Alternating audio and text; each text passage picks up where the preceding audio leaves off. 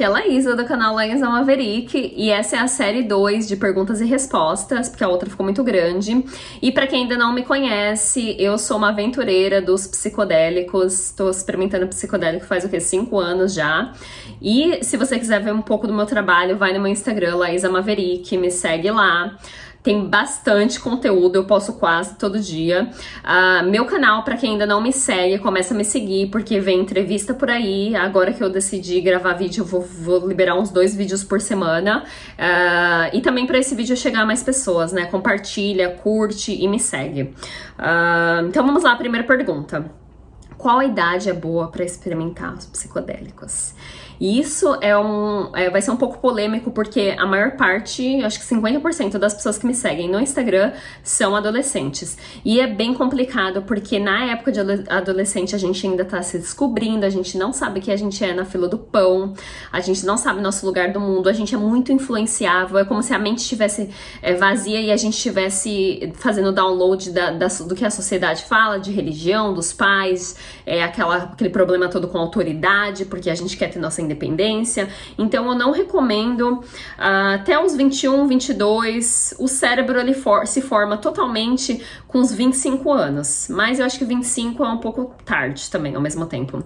Mas só você que vai saber. Conhece a ti mesmo, conheça seus limites, só você sabe o que, que, você é capaz.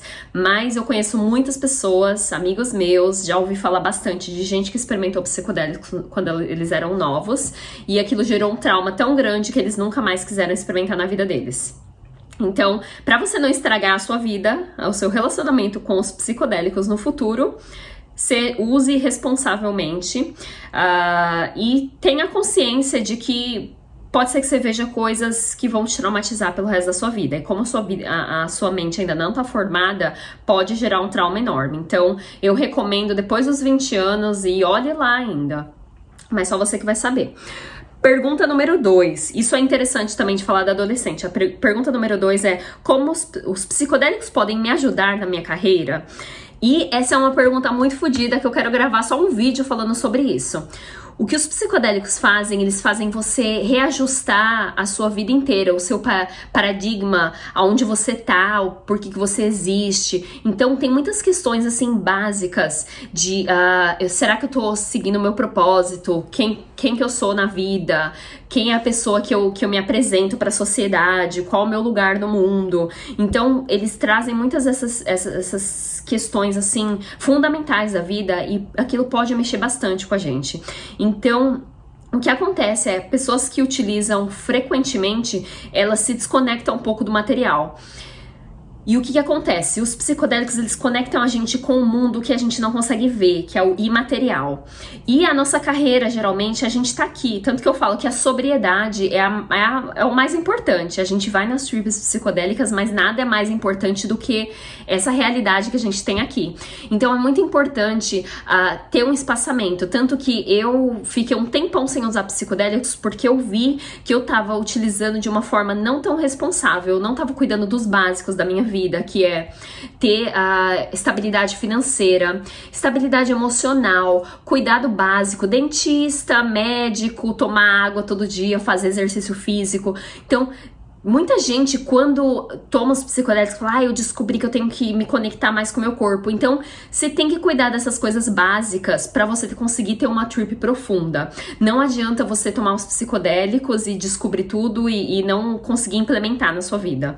Então, eu recomendo muito é, é, quando você tem uma experiência psicodélica, seja sobre sua carreira, vai lá. Se você descobriu, ah, eu descobri que eu quero trabalhar com pessoas, que eu quero trabalhar com animais, então você sai da trip psicodélica integra aquilo na sua vida. Não fica tendo uma trip psicodélica atrás da outra, porque aquilo vai fazer você se questionar as coisas básicas da sua vida de novo. Então você não quer ficar questionando aquilo o tempo inteiro, as questões básicas da sua vida.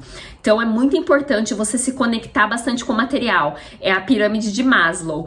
É o básico ali embaixo, sobrevivência. Você tem uma casa, você tem um ganha-pão, você consegue pagar as contas, você consegue comprar comida. É, é sobrevivência sobrevivência, a base da pirâmide é sobrevivência, a segunda é relacionamentos, é, como eu me apresento para a sociedade, meu relacionamento com as outras pessoas. Então, essas partes você tem que ter elas definidas já na sua vida. Você tem que ter uma, uma fundação boa para quando você for na experiência psicodélica você conseguir pegar mesmo assim o juice, né? A parte boa da experiência psicodélica e não ficar só ali na superfície. Ah, eu descobri que eu tenho que me conectar com o meu corpo, que eu tenho que cuidar da minha saúde. Sim, essas são coisas básicas, né? E se para conseguir ir mais a fundo, uh, você tem que dar tempo para aquilo integrar tudo. E então minha pergunta, a minha resposta é Pode ajudar na carreira? Sim. Se você tem aquela intenção de, ah, eu quero descobrir que se eu tô mesmo no caminho certo, ajuda, mas ao mesmo tempo tem esse lado negativo que afasta a gente do mundo material, os psicodélicos. Tanto que quando eu comecei a usar psicodélicos, eu fiquei com medo porque eu ia para muito festival e eu não tô julgando aqui, é minha opinião. Muito hippie, tem um amigo meu que a gente costumava dançar psytrance juntos e ele falava: Laís, a parte mais difícil é ir para esses festivais é conhecer pessoas que curtem as festas, mas que também tem um trabalho durante a semana. Porque o que, o que eu mais vi foi hippie que tá vivendo no meio da floresta. E claro, existe uma exceção de umas pessoas que querem viver essa vida. Mas muita gente que usa psicodélico fica meio desconectada da realidade desse mundo aqui que a gente vive, do, do jogo que é o mundo, né? Que é essa ilusão. Mas a gente tem que jogar, né? Se o jogo tá aqui, a gente tem que jogar direito. Não adianta simplesmente se retirar do jogo e virar um hippie, né? Mas isso vai para essa é minha opinião. Vamos lá, pergunta número 3. É, existe overdose com os psicodélicos? E a resposta curta é não. Tanto que uma vez eles deram uh, ah, LSD para um uh, elefante e o LSD acabou morrendo, mas ele não morreu do LSD. Eles deram bastante LSD para esse elefante. Ele morreu por conta dos tranquilizantes, né? A anestesia que deram pro elefante. Então, uh, eu nunca ouvi falar de ninguém que, que teve overdose de cogumelos ou de, de qualquer outro psicodélico. É extremamente difícil. É a mesma coisa com maconha. Não existe uh, não é igual ao álcool, o corpo. É, o, o lado bom dos psicodélicos é que ele não afeta o corpo. Ah, ele é, vai diretamente na mente, né? Então, quando eu uso um psicodélico, no outro dia eu não me sinto mal, não é igual álcool ou outras substâncias. E ah, a resposta curta é não, não existe uma overdose, mas aí a gente vê, vai para a parte dos limites da mente. Qual o limite da mente da pessoa para experimentar tudo aquilo, para tomar uma dose, tipo 10 gramas de cogumelo? Como é que a mente daquela pessoa vai ficar, entendeu? Quão funcional essa pessoa vai ser na sociedade depois de experienciar toda aquela. É, porque os psicodélicos trazem trazem aquela insanidade que é bem difícil trazer para essa realidade normal, né? Então, fica aí minha resposta. Vamos lá. Uh, você já experimentou ketamina? E já experimentei. A ketamina as minhas experiências com ketamina foram maravilhosas, mas tem que ter muito cuidado com a ketamina porque ela vicia. É uma coisa que o corpo vicia, então a ketamina é, é, é, um, é uma substância bem delicada. Tanto que uh, no Brasil já tem clínicas trabalhando com ketamina.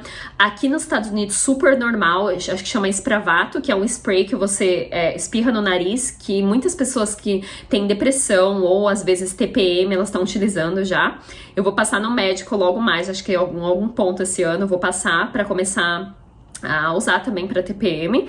Então, as minhas experiências com ketamina foram maravilhosas. A ketamina, é, para quem não sabe, é um tranquilizante de cavalo sendo direto ao ponto, né? E ele é um desassociativo. Ele te desassocia, a ketamina te desassocia do corpo. Tanto que muitas pessoas falam do K-hole, né? O buraco da, da ketamina. O buraco da, não sei como é que fala no Brasil, da K, né? K. Aqui a gente fala é, K-hole que é quando você toma muita ketamina, cheira, né? Na verdade, a ketamina é um pó só que hoje em dia eu trabalho com clínica intravenoso ou pelo, na, pelo nariz, que é um spray, né? Mas o que acontece, o, o jeito que eu experimentei foi cheirar mesmo, o pó branco. Ah, e ela te desassocia do seu corpo. Então, o que acontece é se você é, aspirar muito, você vai ficar é, pa, é, é, pa, paralisado. Você não vai conseguir se mexer porque você vai se desassociar do seu corpo. E tem muita gente que fala: Nossa, eu tomei muita ketamina e fui parar, minha alma foi lá pra não sei onde enquanto meu corpo ficou. Então já vi muita gente em festa, tipo lá, uh, parado, tipo, totalmente gone. Não tá mais lá. Que é o buraco da Kay. Minha experiência, tipo, eu tava com essa amiga um grupo de amigos e eu olhei para essa amiga, eu, eu amava ela tanto que eu consegui enxergar a alma dela. Agora, como é que eu boto isso em palavras? Como é que eu explico isso para vocês? Não tem como, mas foi uma experiência muito bonita. Você conseguir, é, é, eu consegui enxergar a essência dela é, e ultrapassar a barreira do físico, enxergar ela como uma alma, que é o que nós somos, foi uma experiência maravilhosa. E essa foi uma da. Eu também fiz ketamina uma vez naquele flotation tank, que foi uma experiência assim bem louca também. Mas eu só tive experiências boas. Eu só tomo cuidado porque é uma substância que vicia. Então não recomendo para explorar assim. Sei lá, tem minhas dúvidas. Vamos lá. A próxima pergunta é experiências místicas. Isso é muito importante porque muitos estudos provam que a, o que faz os psicodélicos serem benéficos é a experiência mística. Muitas pessoas que tomaram pararam de fumar, ou pessoas que, que tomam assim no final de vida, quando tem câncer, estado terminal o que elas falam é que elas se conectaram com Deus, elas se conectaram com a sua essência, com o divino, com Jesus, com a experiência mística é uma experiência de transcendência é, do físico, né? De uma, uma conexão com uh, um poder maior, né? Com, com o divino mesmo. Então, muitas pessoas que experimentaram psicodélicos e tiveram, assim, uma vida é, é, totalmente transformada foram as pessoas que tiveram as experiências místicas. Então, você pode ver o grau de, de cura da, da, da substância pelas, pelas experiências místicas. Algumas pessoas não tiveram experiências místicas e o resultado na vida, assim, no decorrer, né, dessas pesquisas não foi muito bom.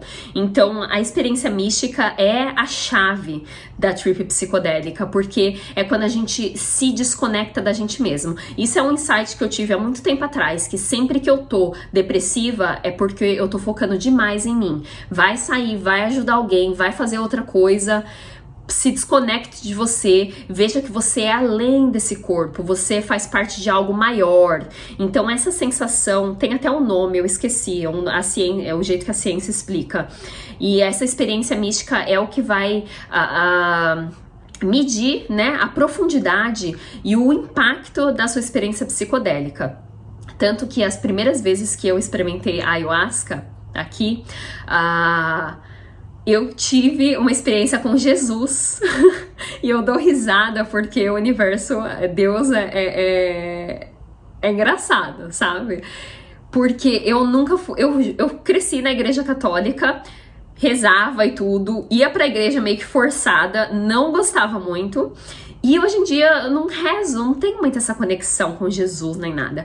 Mas na duas experiências uh, que eu tive com a ayahuasca, uma eu vi o menino Jesus ele era, ele tava com aqueles, sei lá, apóstolos, aquelas pessoas importantes que eu não entendo muito, pra vocês verem, em volta dele e tinha tanta luz saindo dele que eu não conseguia enxergar como que era o físico, o menino Jesus, né?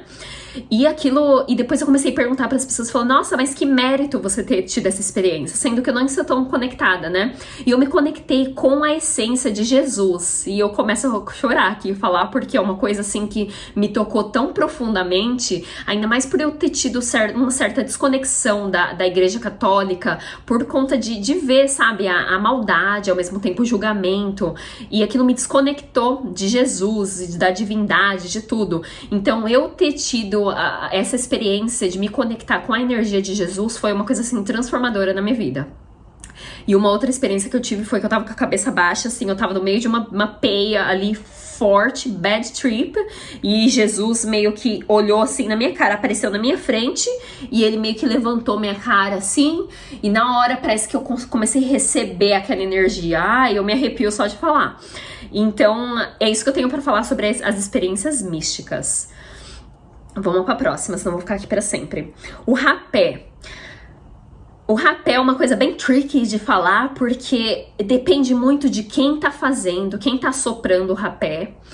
Uh, a pureza daquela pessoa, a intenção, e isso é igual a qualquer psicodélico, qualquer lugar que você vá, que você vê é, qual a, a, essência da pessoa que tá fazendo aquele trabalho, é, porque o que acontece é que um rapé, a pessoa que aplica em você, então você não tá tendo contato direto com a experiência, com, com a substância, é, está tendo contato também com a pessoa que tá botando aquele rapé no seu nariz.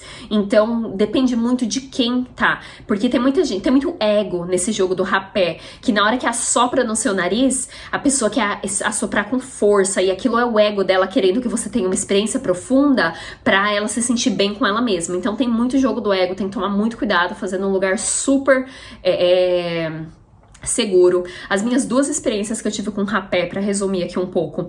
Uma foi depois de uma experiência com o Santo Daime, que uh, eu não tive uma experiência muito boa com o Santo Daime, e no final da experiência, todo mundo lá no Daime, eles experimentam bastante coisa, é, e não falando mal nem nada, mas esse cara me perguntou, ah, você quer experimentar o rapé? Eu falei, ah, eu já ouvi falar do rapé, eu quero. Ele assoprou no meu nariz, eu parecia não, não dava para cavar porque não era terra, era concreto, mas eu queria enfiar minha mão no chão. Aquilo me levou tão alto, ainda mais depois da experiência com a ayahuasca, que, que é, o rapé é a energia do vento, né? Ele carrega tudo, assim, ele tira você do seu chão. É meio que um sopro, assim, na sua alma para carregar tudo de mal. Mas o que acontece é que esse cara espirrou, é, ele assoprou muito no meu nariz e eu perdi meu chão completamente. Eu fiquei meio assim, grog, tentando me segurar no chão. E eu não sei se foi uma experiência muito boa, viu? Então, e aí a segunda vez que eu experimentei rapé foi um amigo meu, americano, que ele foi pra Amazônia, ele viveu lá por um tempo, ele trouxe rapé. Ele, ah, vamos fazer rapé, vamos fazer rapé. Mas eu não sei, eu não, não era muito conectada com aquele meu amigo. E foi uma experiência muito ruim. Foi uma experiência tão ruim, me tirou tanto do meu chão que eu fui para dentro da banheira, eu deixei a água cair em cima de mim para voltar para mim mesma. E o meu período menstrual, ele veio uns 10 dias antes, de tanto que aquilo foi um trauma grande pro meu corpo. Então eu tive aí duas bad trips com rapé, mas eu acredito sim, é uma medicina muito boa, é a medicina do ar, e se feita num lugar confiável, num lugar bom, é muito boa. Ah, então vamos lá para a próxima. Muita, muitas pessoas me perguntaram como alcançar a morte do ego. E isso virou um trend, né, do jovem místico que quer alcançar a morte do ego. Se eles soubessem como é realmente a morte do ego, a morte do ego nada mais é do que a morte da sua identidade, a morte de você mesmo. Você desaparece, gone, tchau, tchau, Laísa. Então, a, a gente só tá aqui nessa realidade, a gente experiencia tudo, a gente sente cheiro, a gente ouve por conta do nosso ego. Tanto que tem da espiritualidade é matar o ego, é, não pode ter ego. Sim, o ego é uma benção, a gente só tá aqui por conta do nosso ego. Então, não tem essa de querer matar o ego. O que acontece é que na experiência psicodélica, o seu ego morre, depende do psicodélico, depende de quanto você se entrega. Às vezes, uh, o 5MO, por exemplo, ele mata o ego 100%. O cogumelo, sei lá, 50% e vai oscilando, né, na trip. E o, o que, que é a morte do ego? É a sua perda de identidade. Muita gente tem a trip psicodélica e fala quem eu sou, qual é meu nome elas simples, simplesmente perdem a identidade. A gente só tá aqui. O ego é como se fosse uma capa, uma roupa. É, é, o, o Ram Dass, ele fala que é o nosso, a nossa capa de astronauta, né? É o nosso, a nossa fantasia de astronauta. O ego é como se fosse é, um monte de, de, etiqueta que a gente tem em volta da gente, no nosso corpo inteiro. É, e o, no, o ego é como se fosse um velcro. Ele não pode esperar para pegar uma, uma. Ah, eu sou brasileira, eu gosto de fazer slackline, eu sou. Eu sou a conhecedora de psicodélicos, então a gente pega esses, esses, essas etiquetas tudo pra gente e o ego nada mais é do que uma junção de tudo isso. A minha mãe é essa, meu nome é, é esse. Então, isso no decorrer da vida, o nosso ego vai ali juntando um amontoado de coisa. E na trip psicodélica você vai perdendo aquilo. Tanto que muita gente tem um trauma que fala: eu desapareci, eu era nada. E isso é a morte do ego. E se você não tá preparado, se você não tem uma noção do que é a morte do ego, aquilo pode ser muito traumatizante, porque a gente só tá aqui nessa realidade por conta do nosso ego. Então é uma benção que a gente tem o nosso ego. Tanto que tem um guru que eu assisto que ele fala: a maior parte dos nossos problemas é uma falta de ego. É você não sentir uh, que você merece estar tá aqui, que você merece habitar esse corpo, que você merece ter uma vida digna, que você merece amor. Então, muitas vezes no caminho da espiritualidade falta ego. O ideal, o, é, é tá, o equilíbrio é você ter um ego saudável, você ter uma identidade, se sentir merecedora de merecedora ou merecedor de estar aqui e honrar a sua vida, o seu nome. Isso é um ego saudável. E o que acontece é que na morte do ego, isso aí se perde, você não sabe quem você é e pode ser super traumatizante. E uh, aquilo vem quando você tá preparado. Eu não recomendo você querer alcançar a morte do ego, a não ser que você seja muito experiente com psicodélicos e esteja num caminho de autodesenvolvimento. Não adianta começar a experienciar psicodélico e ficar aí perdido é, é, mergulhando em coisa que você nem sabe no que, que é que você está se, se, se enfiando. Se você é uma pessoa responsável, você tem consciência dos benefícios dos psicodélicos e vai usar de modo responsável. Até porque, como a gente utiliza essas ferramentas, vai, vai, vai, vai responder, né? Vai, é uma responsabilidade enorme, vai mostrar para a sociedade o poder dessa substância e como elas podem ser utilizadas no futuro. Então você tem essa responsabilidade de você utilizar de forma correta para que as pessoas depois de você, das próximas gerações, possam utilizar essas ferramentas legalmente. Né? Então vamos lá. Uh, uma pessoa me perguntou: você recomenda anotar durante a trip? E isso é uma coisa muito engraçada. Esse vídeo tá ficando enorme, eu vou falar bem rapidamente. Já tentei anotar várias vezes no meio da minha trip, mas eu não consigo nem segurar uma caneta. É, teve uma trip que eu escre tentei escrever várias coisas, desenhei, e aí no outro dia eu fui ver e o que eu tinha escrito era só o amor importa. então, sim, o que eu recomendo é você escrever depois da trip, quando, pelo menos para mim, a minha mão fica bem chacoalhando assim para segurar aquela energia do psicodélico, então não tá muito firme. Se você conseguir, o que você pode fazer é, é gravar algum áudio, mas o que eu recomendo é você estar tá totalmente presente ali na hora da trip. Se você ficar anotando, às vezes se perde, o que é bom é você fazer um relato depois. para você, eu adoro ler meus relatos de 3, 4 anos atrás, eu fico fascinada, sabe? É muito bom. É, e é isso. Agora, para fechar aqui, eu vou falar um pouco sobre o LSD. LSD é uma substância, assim, é uma das minhas favoritas. O LSD, para mim, representa criatividade. É como se eu entrasse na mente de Deus e tivesse, assim, um, um, uma apresentação, uma exibição de obra de arte e uh, toca assim muito na criatividade, na nossa natureza, em quem somos, nas ideias. É, é uma energia assim de, de um acervo enorme da vida, do que somos. Uh, tanto que uma vez na minha trip de LSD eu perguntei qual o sentido da vida. E o LSD teve uma forma tão assim brincalhona é, de me explicar qual era o sentido da vida, que na verdade não tem sentido, mas é, é, uma energia assim muito de criança o LSD, sabe? É aquela energia playful, de brincar, de aproveitar a vida. Tanto que eu recomendo como uma, uma substância assim para experimentar de primeira vez. Ou se você tiver. É uma, é uma substância também muito extrovertida. Você pode estar em volta de gente. Tanto que uma vez eu tomei LSD, eu tava igual uma criança num festival. Brinquei nos pula-pula lá e, e catava as florzinhas. Então é uma, é uma, pelo menos para mim, né? A experiência tanto com LSD. Eu sei que tem muita gente que me pergunta sobre o LSA, que é o primo do LSD. E eu também experimentei LA LED, que é um outro primo do LSD. Todas essas substâncias, elas são muito assim, uma coisa mais leve, uh, mais uh, uh, criativa, né? Aí, e tá aí, o vídeo tá, tá enorme, gente. Mil desculpas que quando eu começo a falar eu não consigo parar. Mas é isso, espero que vocês go é, gostem desse vídeo. Pra mim, assim, é um prazer enorme.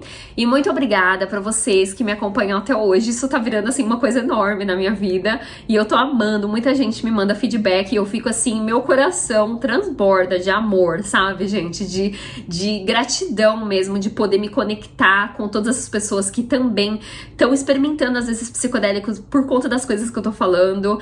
É... E só uma coisa que eu peço muito muita responsabilidade, sabe? Muito assim, é, é, jornada de autoconhecimento. Não adianta só você tomar psicodélico, tem que ter um acompanhamento de preferência profissional, mas se não der profissional, vai ler livro, sabe? E é isso, um beijo grande, gente. Tchau, tchau.